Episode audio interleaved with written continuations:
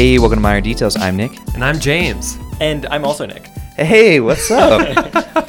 we are excited to have Nik Bentel on the podcast today. And Nik Bentel is a designer and artist.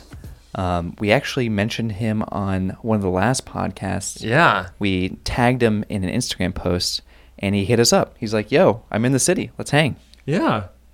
yeah, no, I um uh f- have followed you guys and looked at all your work multiple times, and I was just um, blown away that this podcast is uh, exactly what I need on the train every morning. So I was like, this is I need to need to uh, talk to these guys.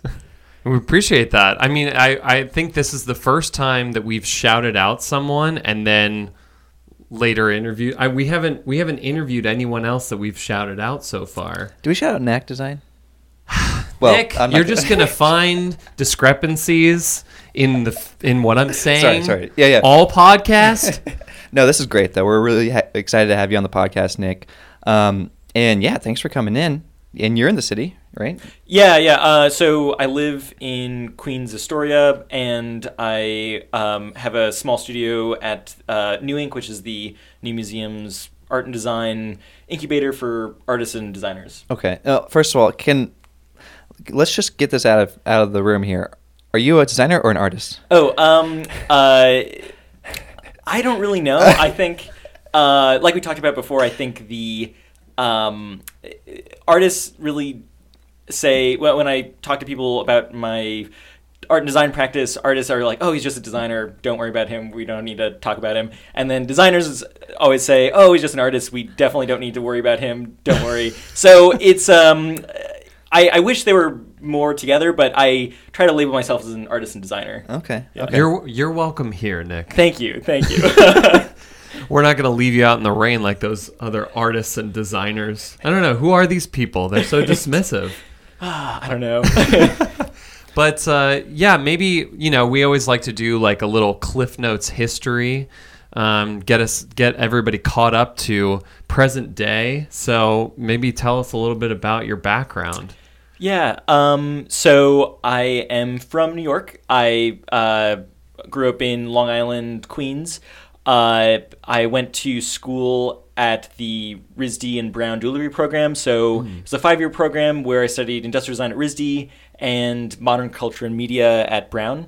Um, that really did a lot for what I do now, which is I do a lot of product design stuff, but they're more storytelling objects. Right. Um, objects that have some sort of meaning behind them that maybe are not so uh, in tune with being manufactured a billion times, but have something to say, something that uh, is more about uh, uh, discovering something about the manufacturing process, discovering something about the underlying culture of where they come from, or how they will be used, or what their end of life goal is, like how they uh, how they're disintegrated. Um, Right. Then I have a couple other ridiculous projects, um, but after school, I um, did the freelance thing for a while, um, and then ended up at the New Museum, which in the NEW INC uh, Design and Art program. Cool. And I I think I read that your parents are are they both architects or Oh yeah, yeah. So I grew up in uh, an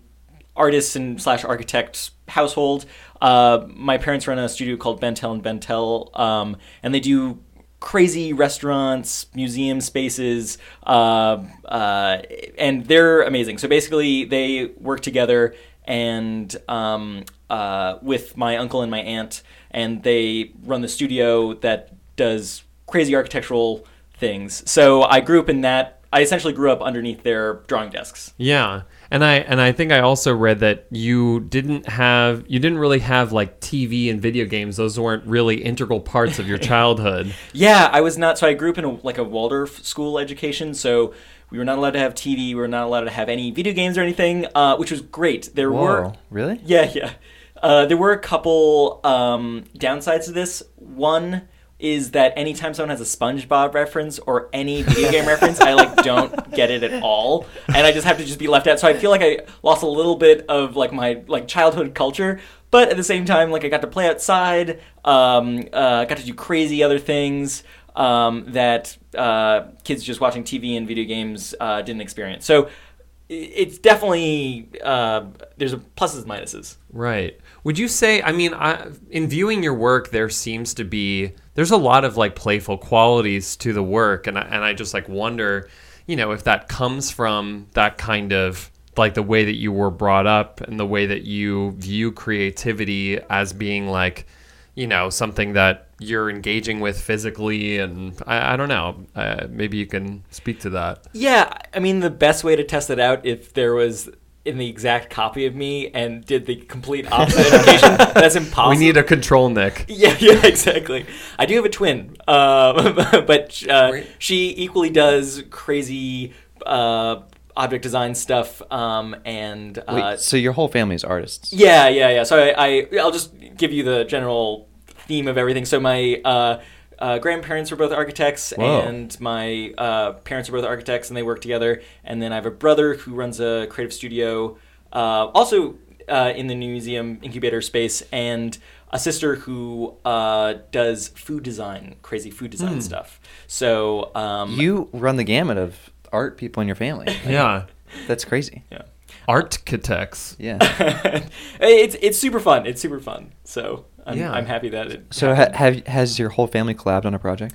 No, I that would end in complete disaster. um, I think everyone has their own personal identity of their the, Mm, the okay. theme that people like to do. For sure. Um, and uh, I think we just all become we would just revert to us being chi- children again. Mm. Uh, but I mean. It would be like a ten-person project, which would be really cool. I think. I think at some point that should happen, but we'll we'll we'll see. We'll see. Yeah.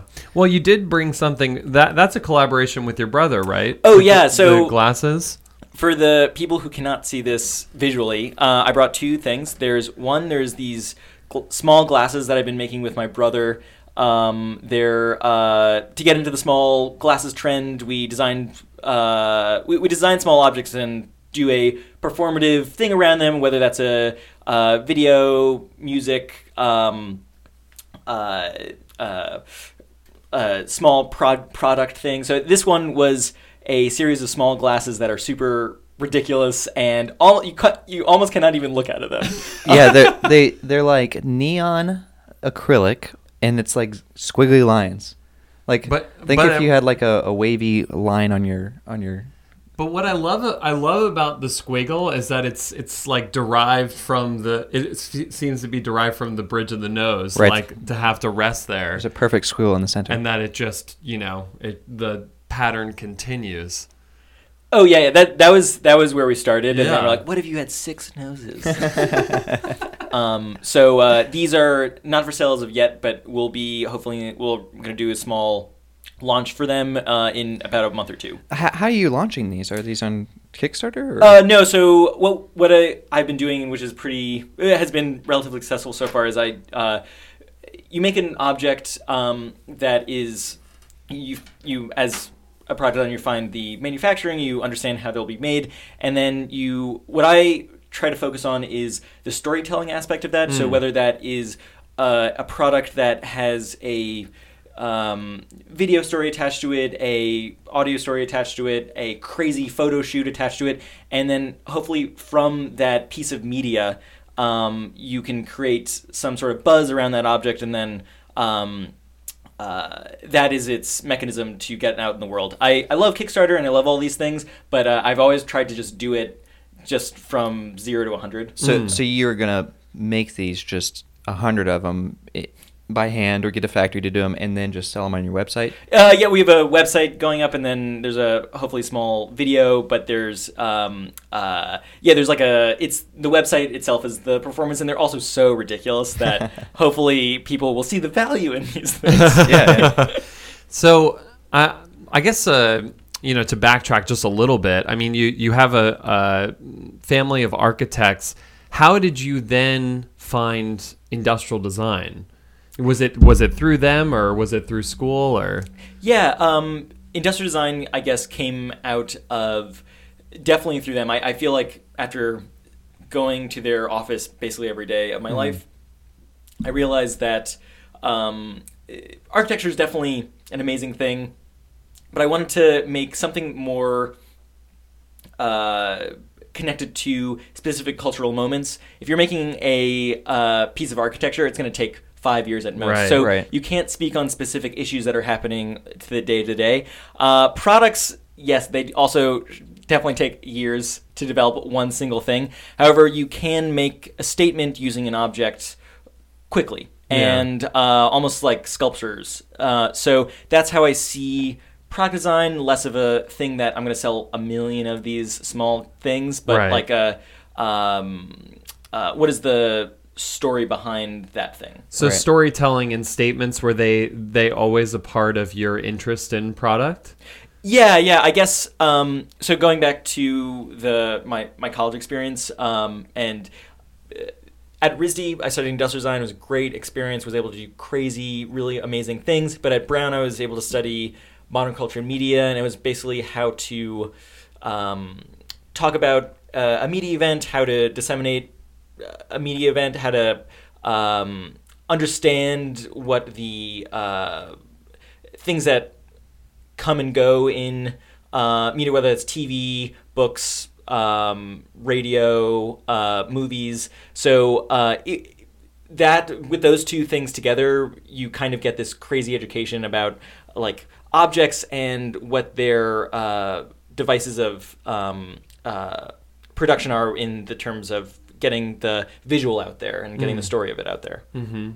Now, since you you said you know you didn't really grow up with TV or video games, but then you're going into media and culture. Was there was there a culture shock? Was there? Oh yeah, definitely. uh, I've I- completely. Um, uh, I mean, they they didn't.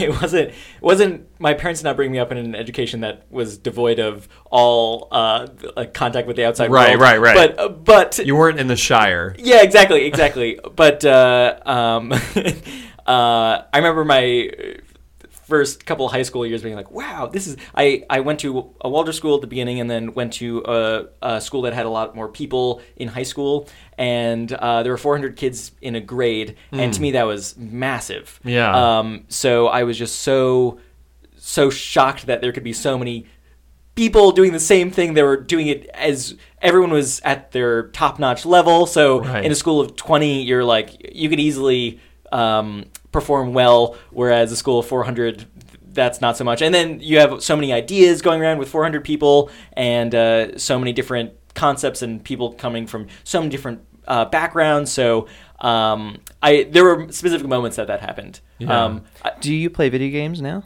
I do play video games. Okay. um, uh, actually, uh, a couple old school video games. So I was allowed to play uh, Warcraft three as a little kid. Oh, Um, thank God that game is so good. I don't know that one. It was in like 2003. It was created, but um, my uh, quite a few of my friends who are uh, in the creative field who were maybe brought up in a similar way all loved this game because you could play it as a LAN party, Right. And bring back that experience. We- I've recently done oh, that, man. which is great. Oh man. Oh man, Blizzard. You know, Blizzard Studios just does amazing work. Warcraft, Diablo. Did you play those games? I played Diablo 2. I was a big Diablo 2 player, but I, I did was a play Mi- Warcraft 3. I was which a Minecraft boy. Minecraft. Oh my god. Yeah, yeah. yeah, we were we were in Warcrafting. You were in the mines. I don't know. what uh what year did you graduate uh, college? Uh, 2016. Okay. Yeah. Cool. So, um, so yeah, I mean, You you said you freelanced straight out of college. Yeah, yeah. So I like the last year was kind of like not that much. So it was a five year program. So I was kind of out in the the year before that. Um, Wait, it was RISD was a five year program. No, RISD and Brown, the dual degree program. Oh, the dual degree, okay. Yeah, yeah. Uh, so um, uh, to do both degrees, you have to stay there for five years, um, and uh, then yeah, then right after that, I was just immediately got into like I'm gonna conquer the world. So Okay. And and then you decided to just start your up your own thing. Yeah, yeah. Um, uh, that that is true. I so there were. There's this gap here, Nick. I'm just trying to. Yeah, yeah, yeah. Okay, People so are interested in this gap. okay, so there is Jesus a, was a baby, and then he was the Messiah. So where's Yeah, yeah. what's the in between? Okay, so there is I, there's a very funny story that uh, solves this problem. So the my senior year, my super senior year and my senior year and junior year of college, I started a fake studio because I was like, I'm done with school. I don't want to do this. There's this crazy uh, stereotyping of students making student work. Um, and his name was Nicholas Gregory. So quite a few of my projects are labeled Nicholas Gregory, and they did extremely well online. And I was like, "Wow, this is amazing! I'm Nicholas Gregory now." And because of that, I was wait, is Gregory your middle name? uh, Gregory is my middle name. Okay, But okay. all my so I had a studio page and made fake studio photos, um, and uh, it worked out really well. I was invited to Milan Design Week to show my furniture collection there, fully paid for. I had a uh, I had a couple other ridiculous things that are not on my website at the moment that happened, um, uh, but uh, because I took off the student label, um, uh, people looked at the work as as uh, uh, what you would consider uh, like a normal human. So That's Right. interesting. Yeah. Wait, so is any of that work still up there? yeah, up I mean, if you look online? up if you look up Nicholas Gregory, you'll find I'm gonna do that right quite now. a few projects. Oh man. Well, Um, I so the first time I was ever familiar with your work, Nick, I saw the stool with the glue bucket, the glue bucket stool. spelled with a K. also. Oh yeah. Um, oh yes, the glue bucket stool. So, I, I yeah, I I want to hear this story because when I saw this thing, it was it, it just was a beautiful and amazing design, and I was just shocked by like the the seamless the seamless way you integrated into the manufacturing process. Can you tell that story? uh, yeah, yeah. So that started out as kind of an exploration in materials. I was not intending to make a stool. Um, uh, so, and I think that's the beauty of the project. It's it's more about the um, the the capabilities of ma- the material. Right. Uh, and it, it's a bunch of paper, right? It's like a bunch of paper, Bunch yeah. of paper strips, and then it's just glued all together at the top. Yeah, yeah. That's But it's not made that way. Um, well, it's yeah, so it's not made that way. So basically, how the whole uh, it, this was a test in like manufacturing and how things come together, and the stool is made by um, cutting excess strips using the excess strips of paper, whether that is a uh, from a uh, book maybe making manufacturer or a paper making manufacturer. They'll dump the extra strips in a bucket filled with a little bit of this glue that will uh, um, s- stay soft for about 24 hours, and then when it hardens, they'll flip the bucket over and pop the bucket top off, and a stool will have been born. And it and it the whole idea was that if this could hold let's say 250 pounds or 200 pounds it could be a traditional stool and the garbage of this process would end up making a product Yeah. So there's like no extra work going into making this product. This product is already made, but no one has ever just dumped glue into it. Like Yeah. that, that was the only new ingredient. Yeah. Now, did you actually get like did you actually talk to a book manufacturer or is this more conceptual? It's more conceptual. I did one small run, uh, and I still have quite a few of these uh, left over from it. Um, but I did it with a book manufacturer that makes children's books. So children's books are made. There's certain ones that are just ginormous. You have like 17 inch Right. long Yeah, yeah. books. So that was perfect. A stool, traditional stool, is 17 inches tall. Right. Uh, so we they ended up cutting most of their garbage scraps um, and uh, made quite a few stools out of it. That's cool. That's awesome. Um, yeah, and you've worked on some other projects. I know an, another recent project you work working on is this chalk thing.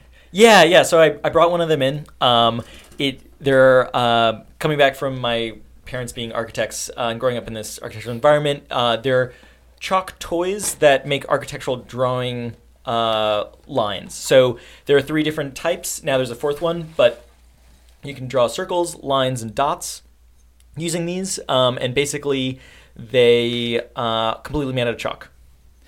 So So nice. So these this you know you hear this right now and you're like oh chalk. Some Nick just made chalk like cool cool thing. But you see them in real life and they're like this one kind of looks like a honeycomb or like a pyramid.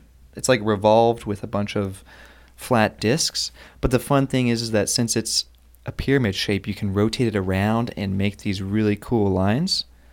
Um, Yeah, one of one of the things that I that I love about it, just in watching the videos of it being used, is like how w- with this one in particular, how like your fingers can kind of rest in those spaces. It just looked really satisfying to like hold. I, what I'm curious about is I've I've been in the position where I've I've like designed something and then I've handed it to like a prototype to a kid and they have it's like they have one of those things from Dragon Ball Z where they just like zoom in on like the weakness of something and they just immediately start breaking it. And and I'm curious, especially with this one, like did you have any experiences where they would like disassemble your Did, your yeah, chalk? did you have to test like the f- the fragility of it? Yeah, so uh, during I had a photo shoot with uh, a photographer friend of mine, Minu, and uh, he did an amazing job. And it it was just we had four children come in and with varying ages, and Yeah. uh, one of the children was they're all so cute, and basically. She ended up just throwing. She destroyed twenty of these easily. so she basically chalk is supposed to move across the surface. Right. She threw them, and then once she realized that she could throw them and get away with doing it without like us, her parents weren't around. Yeah. So I was like, oh, the the floodgates have been released. she is going to destroy. Well, you did make a ball. Oh yeah, that one she she tossed, and they are projectiles if a little kid has them. But they, uh, what I've been I, after testing them multiple times, they four or five is definitely the age range where they can start using them. Uh, I don't think kids who are four and three understand a drawing tool as much. They will just play with it in a crazy manner. Yeah. Um, but uh, yeah, I kids are great because they also, as adults, these are they hold well in your hand. But as kids, they're just, they're relatively large, so they can just create huge shapes very quickly. Yeah.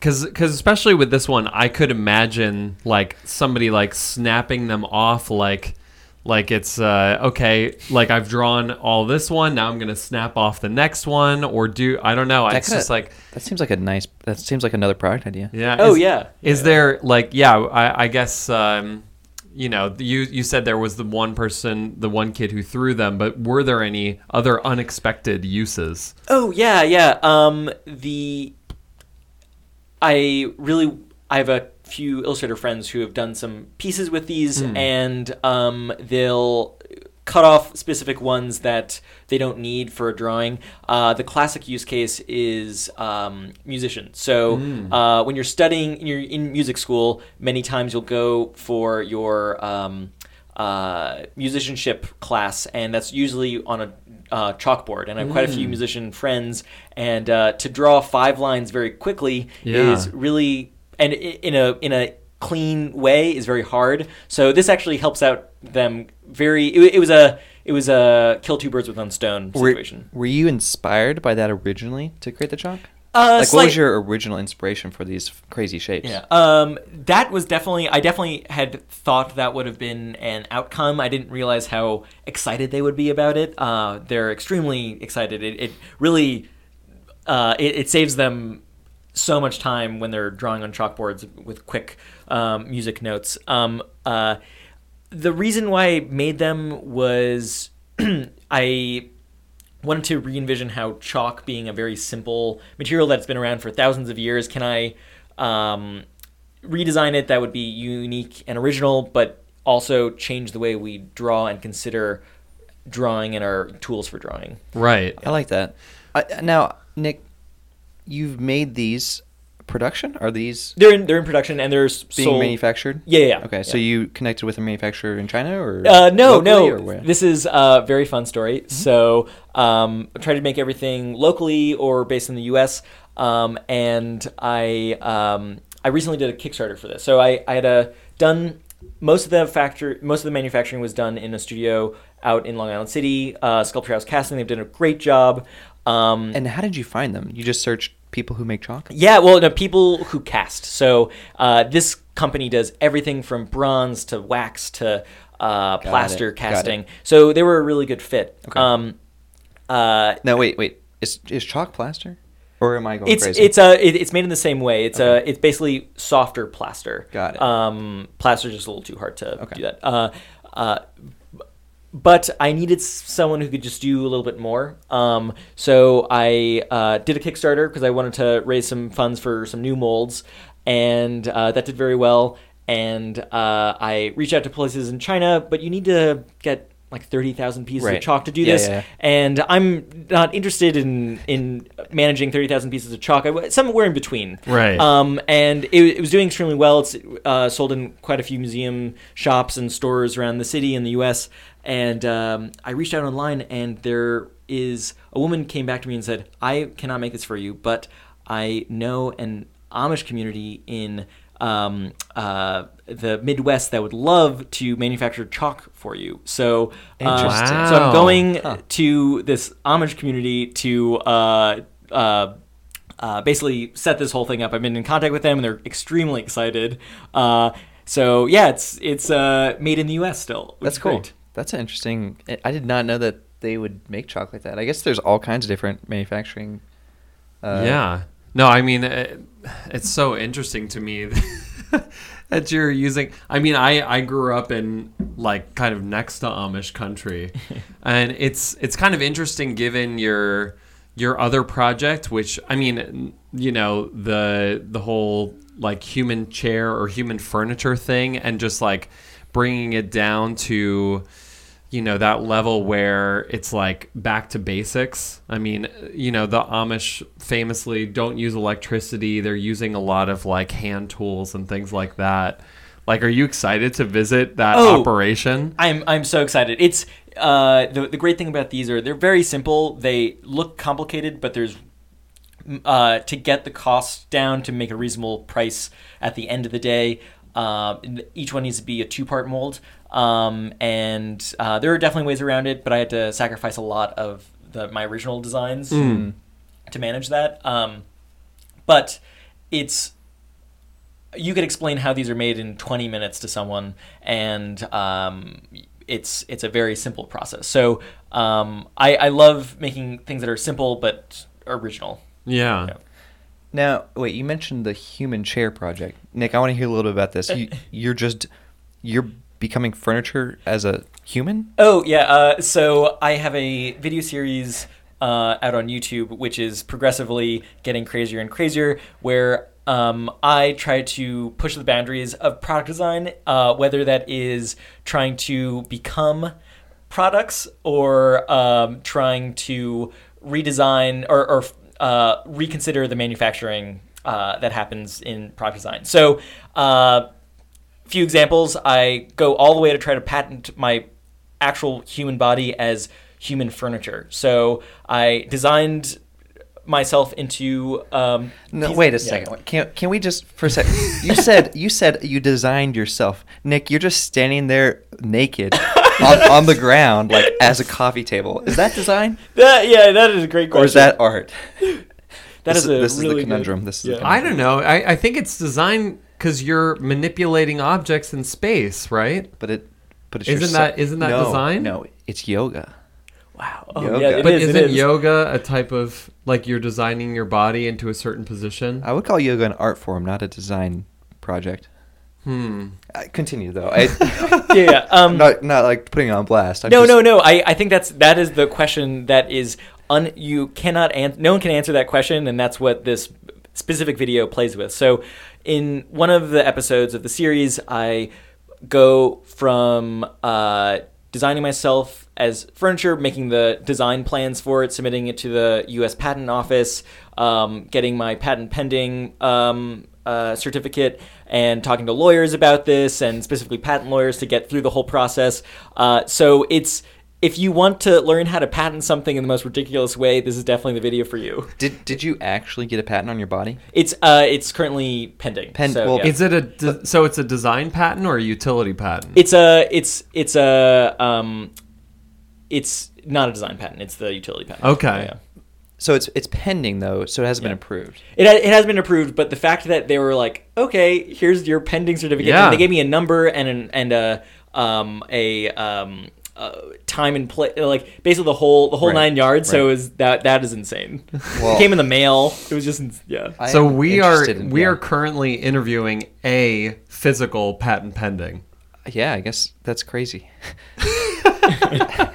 I've never interviewed a patent before, so this is a new experience for me. I don't know about you, Nick. That's new for me too.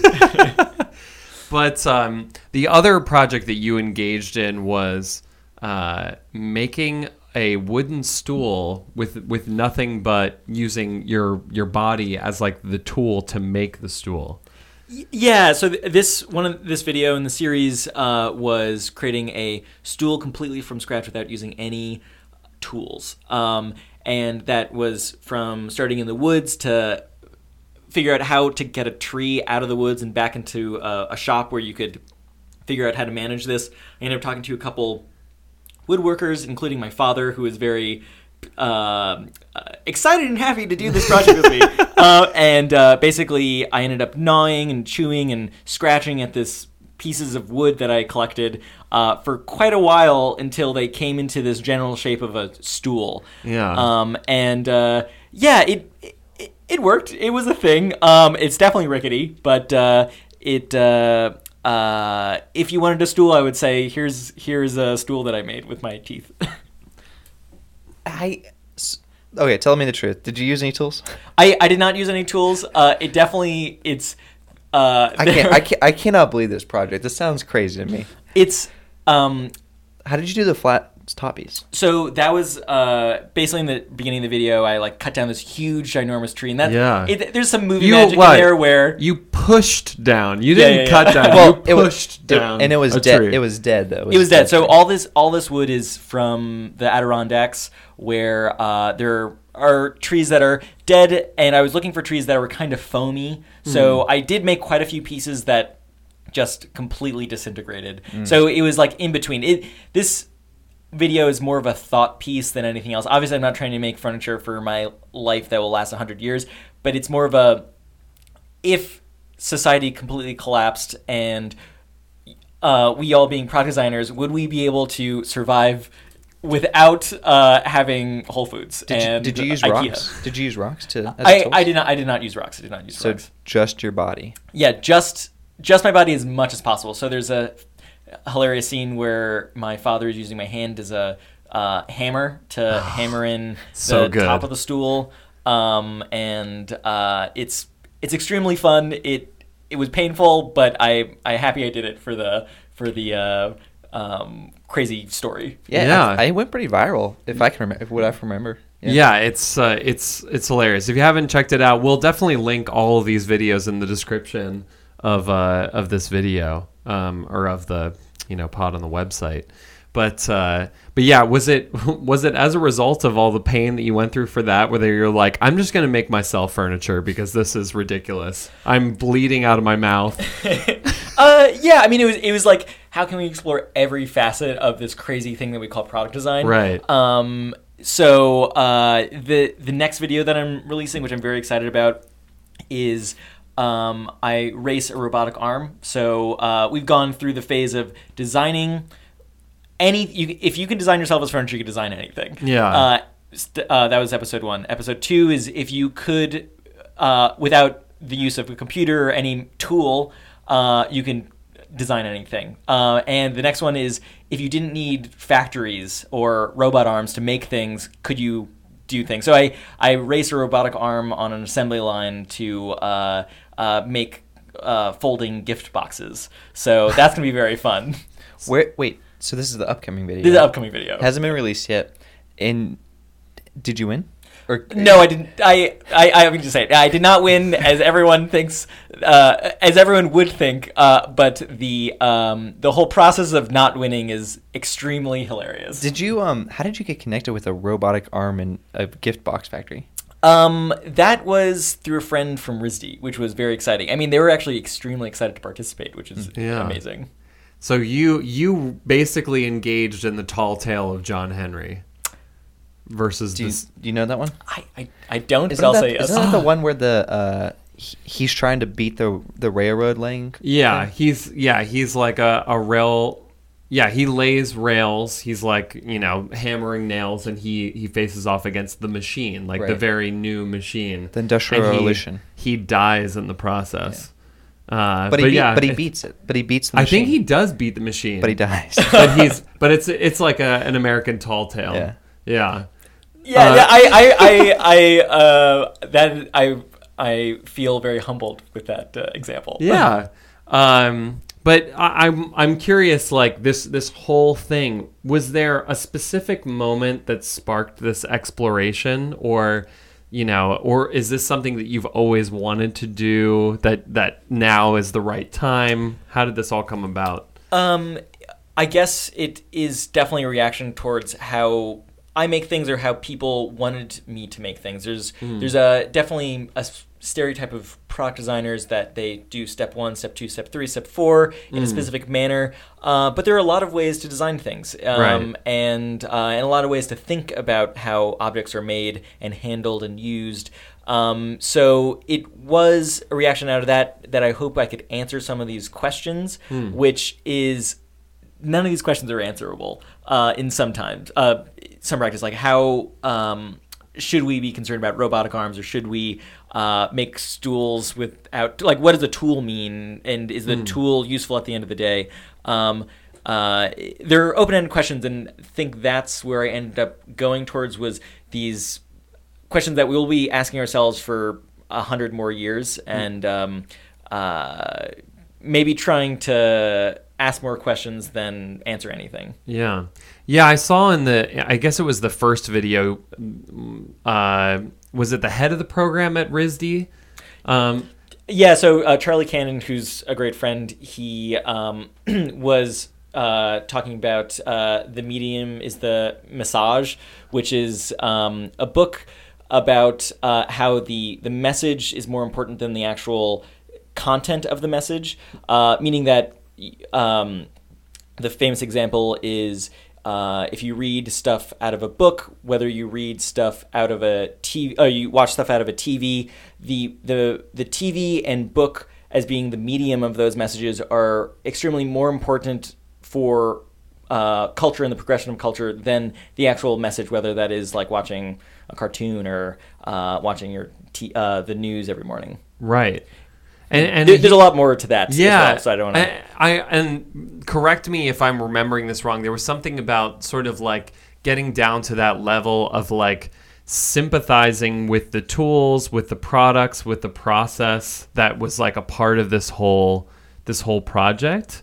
Is that is that right? Like just like you know, getting back to that bare bones of of uh, of product and process. Oh yeah, yeah. Like um, uh, the famous example is uh, all product designers and everyone uses a computer. Obviously, it's this fa- this amazing machine that can do so many things very quickly. Uh, but using a computer, you kind of lose sight of uh, why you're doing anything sometimes. Um, and uh, I think the chalkboards are a great example. Is like architectural drawing tools that bring you down to the basics. You can draw very simple, quick lines, uh, and um, uh, you you can essentially draw something, but using a very crude method. So the video and all these projects are kind of putting crude back into designing and design thinking, and really asking why you want to make something if you're interested in going uh, all the steps to make something. That's cool. Do you ever do you ever think about like um you know, another thing that I think about all the time is like sympathizing with the objects in our life like they're people or like they, like you definitely give them seems like qu- something you would human do. qualities. Oh, oh, definitely, definitely. I I love that idea, and it's something that is more and more important as we progress as a culture. Like we obviously, well, in a in 100, 200 years, we're definitely going to have product products that are uh, humanized in some way. Yeah. So that's one aspect of that question, and I think we should have to be very considerate of how we use that type of technology, uh, and like humanizing your. Uh, bed or your piece of furniture or like what if your car has eyes uh, like I, like these are ridiculous questions but they should be talked about even though they're ridiculous because this is this could potentially happen in the next 20 to 100 years I almost think that adding that human touch to products, especially tech and AI, is going to be super important, like super integral. Right. Didn't you see the um, the Google Smart Car? How they added Yeah. eyes to that? Yeah. Because everyone is afraid of smart cars, so adding that personality to it actually, I guess, makes it more approachable. Yeah. Well, it's like yeah, like when you're crossing the street and it's like looking at you and seeing you. It's right? like it's like, it's oh, not- I'm, I'm safe. It's watching me. you know? yeah, it's like yeah, it sees me, it recognizes me. Even, I even though it's just LED display showing eyes. You know. I have this I have this winged corkscrew uh, at home that I I have lovingly called Buster and and uh, this reference might be lost, but this is from Arrested Development. I think I Uh, say Ar- Arthur. No, one of one of the brothers in Arrested Development loses his arm to a seal. It's it's actually a comedy. So, but uh, but anyway, I've like grown very fond of this wing corkscrew that only has one arm. Like it has a human quality to it. I'm I every time like my wife is like. Like, why haven't we gotten rid of Wait, this? I am so it's- like it's- so sympathetic to this wing corkscrew. It's broken. It well, it only has one arm, but it's not broken, and it has a great bottle opener on the top of it. And I'm like, he's perfectly functional. So it was designed with one arm. no, he lost an arm. Oh, it lo- it lost. it arm. lost one of the arms, but uh, but perfectly functional. But it's like that's another thing is like you know when we talk about sustainability and disposability, it's like like if we could design like you know things that have that kind of like baby like gaze like they look into your eyes it's like i can't throw this out It's so cute. oh yeah, or uh, like a a blanket of a little kid's, or uh, like a little stuffed animal, like stuffed animals. Like I I still have all of mine from when I was really young, and I don't want to do anything with them. you really? Wow. Yeah, well, I mean, Do you they're have stuffed animals? uh i think they must be at my parents place they might be repurposed for my nephew now I think mine are gone. I don't know what happened to them. I, I, your parents Although I- threw them out as soon as you walked out the door I do have a lot of dog toys though. I got a whole box full. well are they you all you designed all of them yeah, I, I, I know. I know.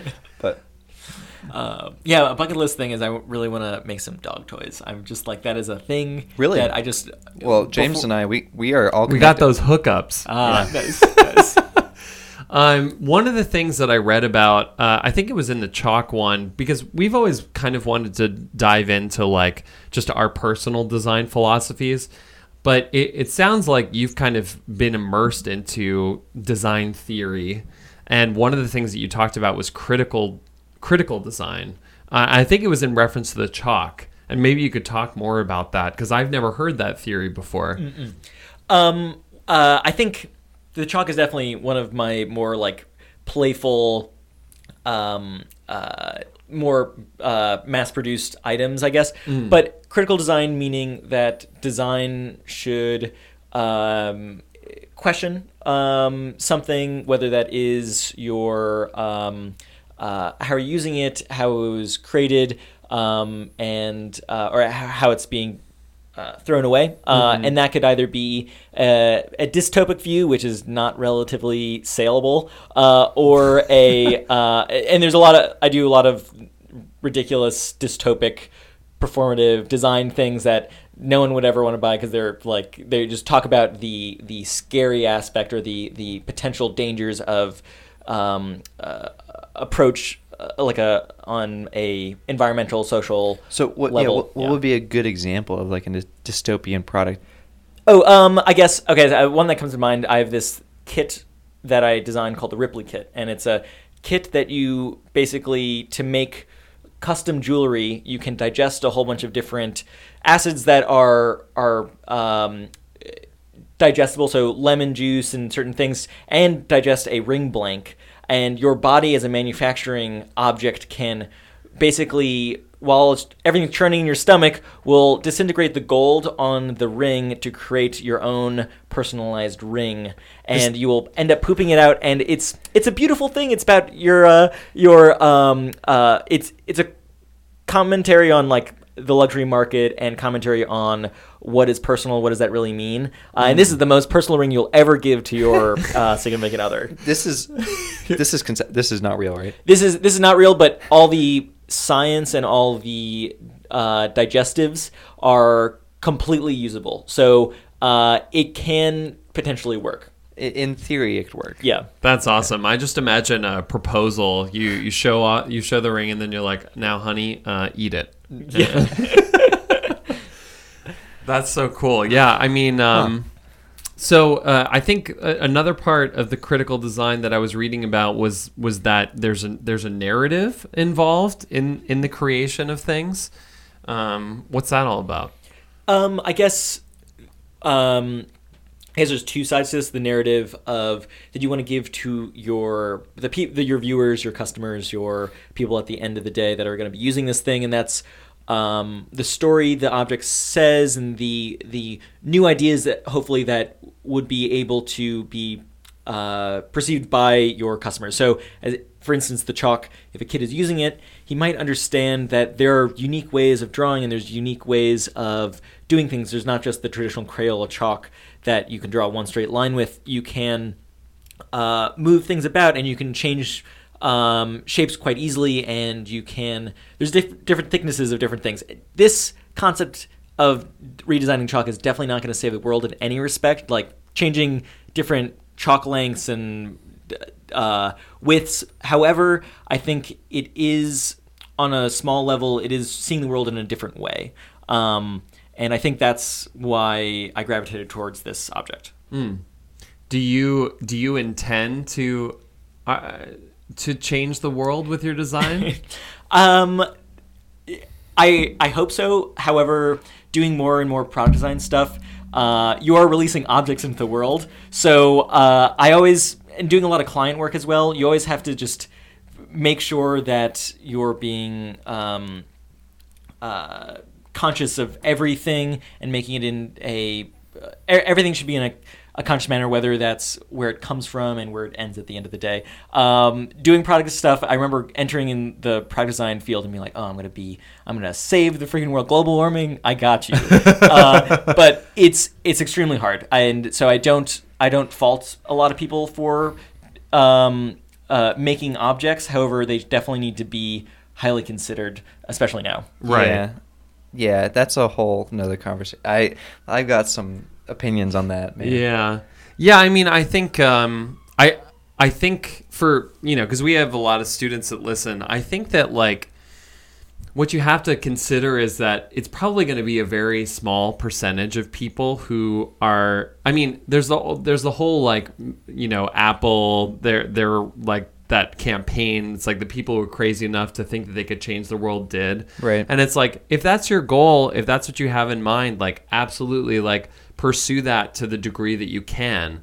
But it's it's also about the degree to which you can. I- and it's like you go into a company, you need to make money to live, but you can bring those ideas to that company. It's amazing what kind of impact or or yeah, like impact you can have on like what your product ends up being in the end. Right. I I had the same thing. You know, I was talking to a bunch of students a couple weeks ago, and you know they come up and be like, I'd ask them what they want to do right out of school, and they're you know they want to go work for a really sustainable company and you know make life changing products and and again like I'm all in support of that. But what I'm starting to realize is that it's almost crazy to make that your goal because it's like if you were a firefighter and you were like, hey, I want to be a firefighter, but I want to go work in a place where there's no fires. or I want to be a police officer. I want to go work in a place where there's no crime. I want to be a designer. I want to go work in a place where there's nothing that really needs any help to be designed. Yeah. Yeah, that, that's know. an That's- that's, that's that's- an interesting point of view. Like, I guess there are ways to. Uh, you were talking about to infiltrate a company that is having interest uh, practices that probably should be reconsidered and trying to change from the outside in. Yeah. Um, in my practice, I guess I definitely try to use things that are like the chalk is from the ground and will end up in the ground and Yeah. it's literally rock. Uh, so Yeah. and it's the packaging is always I try to just always do paper stuff and uh, they um, uh, it, it's it's uh, always trying to be a net positive in everything you're doing and it's Right. it's definitely I it's you also in your day to day you realize how many like little wrappers that you have and all this plastic stuff Yeah, and it's yeah. just amazing Yeah. how much you're uh, just because we live in a crazy society that deals with these things and it's already set in stone uh, it's very hard for one person to do anything and i'm always constantly contradicting myself and always trying to uh, change how people are doing things but uh, it, i think it has to happen on a mass scale Yeah, eh, I mean, it's not like we're all like being dumping oil, oil, Oh, yeah, oil, yeah. whale oils into the ocean, you know. But oh definitely yeah. But I, but I mean, you know, you are making statements, and and the thing about uh, like a lot of the projects that I look at and and the press, there's a lot of press around your pro- uh, around your projects and these statements. And th- the thing that I'm curious about is like, are you are you sending these projects to these different publications, or is it a viral thing that they pick up? And how's that whole process? Yeah, um, I do a lot of at the beginning of doing performative objects. Um, is definitely reaching out to a lot of people and figuring out how this whole press cycle works, especially in the design world. Um, and that was a whole whole thing in itself. The design world and design reaching out is uh, very interesting and how that all works. Uh, because you can make it. I've made so many projects that I've tried to contact people for, and no one picks them up. So there's so many projects that just have disappeared because of that. So you don't release something that that people aren't gravitating toward. Yeah, it's a good it's a good test thing. Uh, That's interesting. but uh, I, it's uh, there are a lot of the projects are quite interesting, like media campaigns and media stunts. I in my art practice, I did this uh, Erase Rauschenberg piece, which was Yeah. it was a it was a performance in the art space and it was a performance in um, how. Uh, ideas can be translated into actual clicks and actual purchases of the and basically what happened was it was a uh, there's the art world bubble and it's very hard to get into these high ranking auction houses so i ended up creating a auction on my own in a very unique manner Yeah. yeah, Can you explain a little bit more about that project? It's it's super interesting. Um, yeah, so uh, Robert Rauschenberg is a famous uh, pop artist, and in the 50s, he was not famous at all. He was living in New York City, and he went to de Kooning, who's a famous abstract expressionist. And he asked de Kooning if he could erase one of his drawings. And de Kooning luckily said, Yes, here's a drawing. Feel free to erase it. Uh, and that drawing right now is hanging up in the SF MoMA. It's worth millions of dollars. Um, It's, and a, it's a blank piece of paper. it's literally a blank piece of Yeah, paper. yeah. Mm-hmm. It's very conceptual. Um, so a couple years ago, I was like, you know what would be really amazing is if I just destroyed a Robert Rauschenberg art piece, but using the method of the time. Um, Yeah. And uh, I do a lot of the stuff I do is relatively in the net art world uh, and using the internet as the medium. Um, I wanted to destroy Robert Rauschenberg art piece. So I have a friend who is a collector and has one, and I came up to him and said, if I raise enough money to purchase this art piece, can I destroy it? And he said, of course. Um,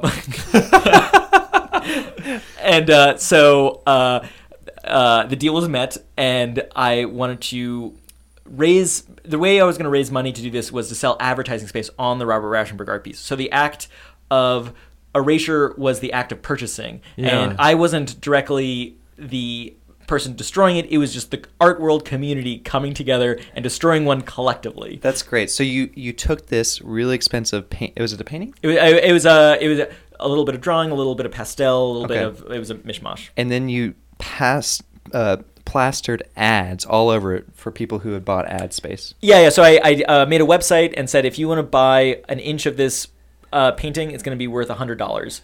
Uh, and I ended up selling all the ad space in a very quick time frame, which was amazing. Um, and uh, through that, I purchased the painting and we printed the ads on top, and it is extremely colorful, extremely intense with all these different ads from varying different people. There's um, uh, uh, uh, people's logos. There's mom and pop shops. There's a couple um, pe- um, people's faces on it. It's just so crazy. Huh. Yeah. Now, did you doing this project? Did you actually break into the art world? Yeah, Like, well, did it you get into like one of those premium ga- gallery houses or whatever? It is? Yeah, oh, well, from that, I am part of the New Museum NEW INC program, so I had reached out to um, a uh, some of the curators there, and basically we set up a uh, gala event where I was able to release the concept that we were going to auction off the painting for twice as much as it's worth. So the act of erasure was actually beneficial to the painting itself. So I increased its value by destroying it. Um, and so I I did not want to do it in an auction house because I was trying to separate myself from doing that, even though I was approached. Uh, It was a critique on the auction house. yeah, Right, exactly. Um, uh, we basically did another media campaign where I ended up uh, starting the bid at twenty thousand dollars uh, would sell the piece. So I got a, quite a few bids. Well, I got three legitimate bids, and the last bid was for twenty one thousand dollars and was sold, and it's now in the Shredder collection in London. Uh, so it's uh, legitimate.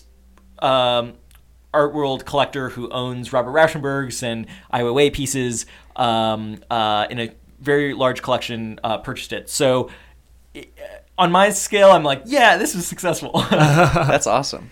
Hmm. It's it's impressive to me the the reach that you've that you've had with your work and and I wonder if you have kind of like any recommendations for people who are who are doing work and and want to see about you know getting in touch with these publications like you know how do they go about beginning those relationships or you know if you have any advice Uh, just um, I tend to focus on the presentation of a lot of my projects, and it, it's to each his own. I think um, the presentation is definitely more uh, prone to getting an article in such and such newspaper, uh, but they um, it definitely helps. It definitely legitimizes your project, and it might connect you to someone who you maybe have never talked to before. yeah So, but I think always keep on pushing it. I had no idea what I was doing when I first started, and I still don't know what I'm doing at all. Uh, but that's the beauty of it. So you have to keep on trying and keep on emailing and uh, keep on meeting people, and it's just a constant thing. But it end end of the day, it should work out. Yeah, it. Sorry, it's it's just so interesting to me because it's like you're gauging the validity of your work, you know, through it's it's almost as if like you know to think of it on the industrial designer side, it's like going to investors with an idea and gauging gauging it that way. It's just like you're doing it through the media, which is is so fascinating to me. It's like a it's it's a different approach from what I'm used to. Yeah, and I also really like the point you made about the presentation. Like that's what you focus on. Yeah. I've always been under the impression impression that like the actual presentation is like ninety five percent of the project. Yeah. I mean, there is only like a very slim few amount of people are actually going to physically touch your product. So having Yeah. having like a presentation online is so important to have Yeah. like good photos, good graphics, good everything.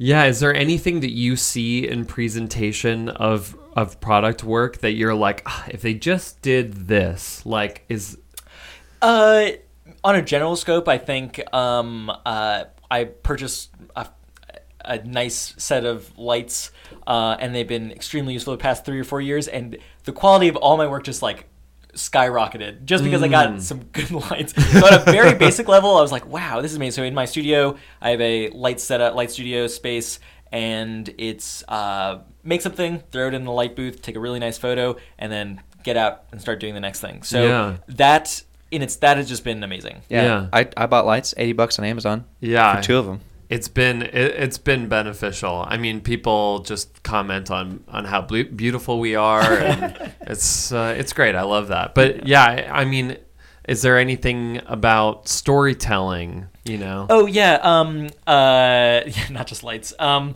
the uh, I would test your the photos capability of telling a story, the video capabilities of telling a story with your uh, friends and family. I think uh, your audience is the public, and um, I- am positive that your friends and family would give you great critiques on whatever you're trying to show people. Um, and it's it's all about telling a story that could be hard to digest or um, hard to um, get across in some way, but in a beautiful way. And you you can do that through objects, and um, it's it's uh, it definitely takes some time, but there are ways to do that. Now, Nik, one more question.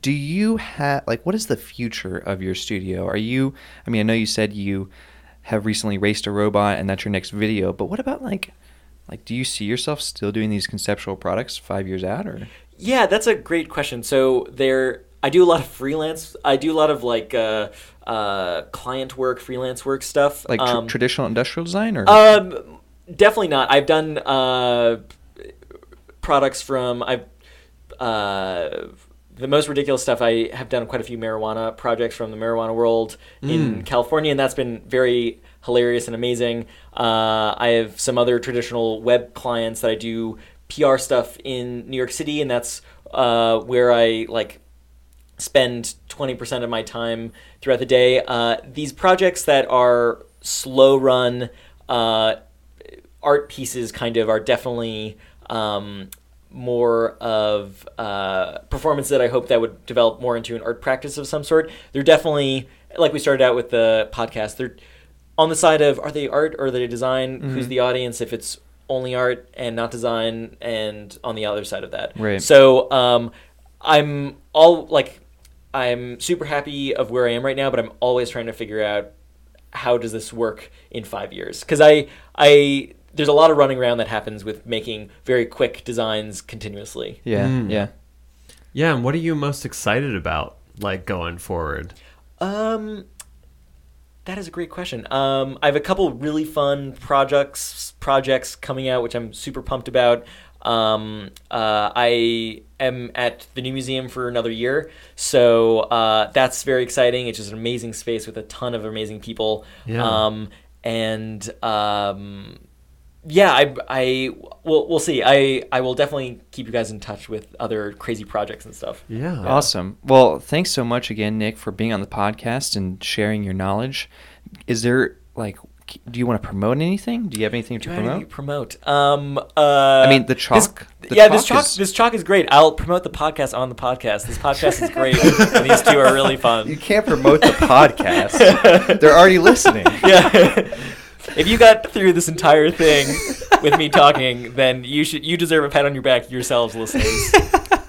Well, definitely check out the chalk. You can buy it on your Yes, website, yeah. right? You can buy it on the website. Uh, s- you could uh, all the museum stores in the city. A lot of the art ones have this at sale. Um, uh, yeah, my website is definitely the place to go, though. And, and what is your website? Uh, NikolasBentelStudio.com. And that's Nicholas with a K. yes. Yeah. And N I S N I K O L A S. Yes. And then you're also on Instagram and YouTube.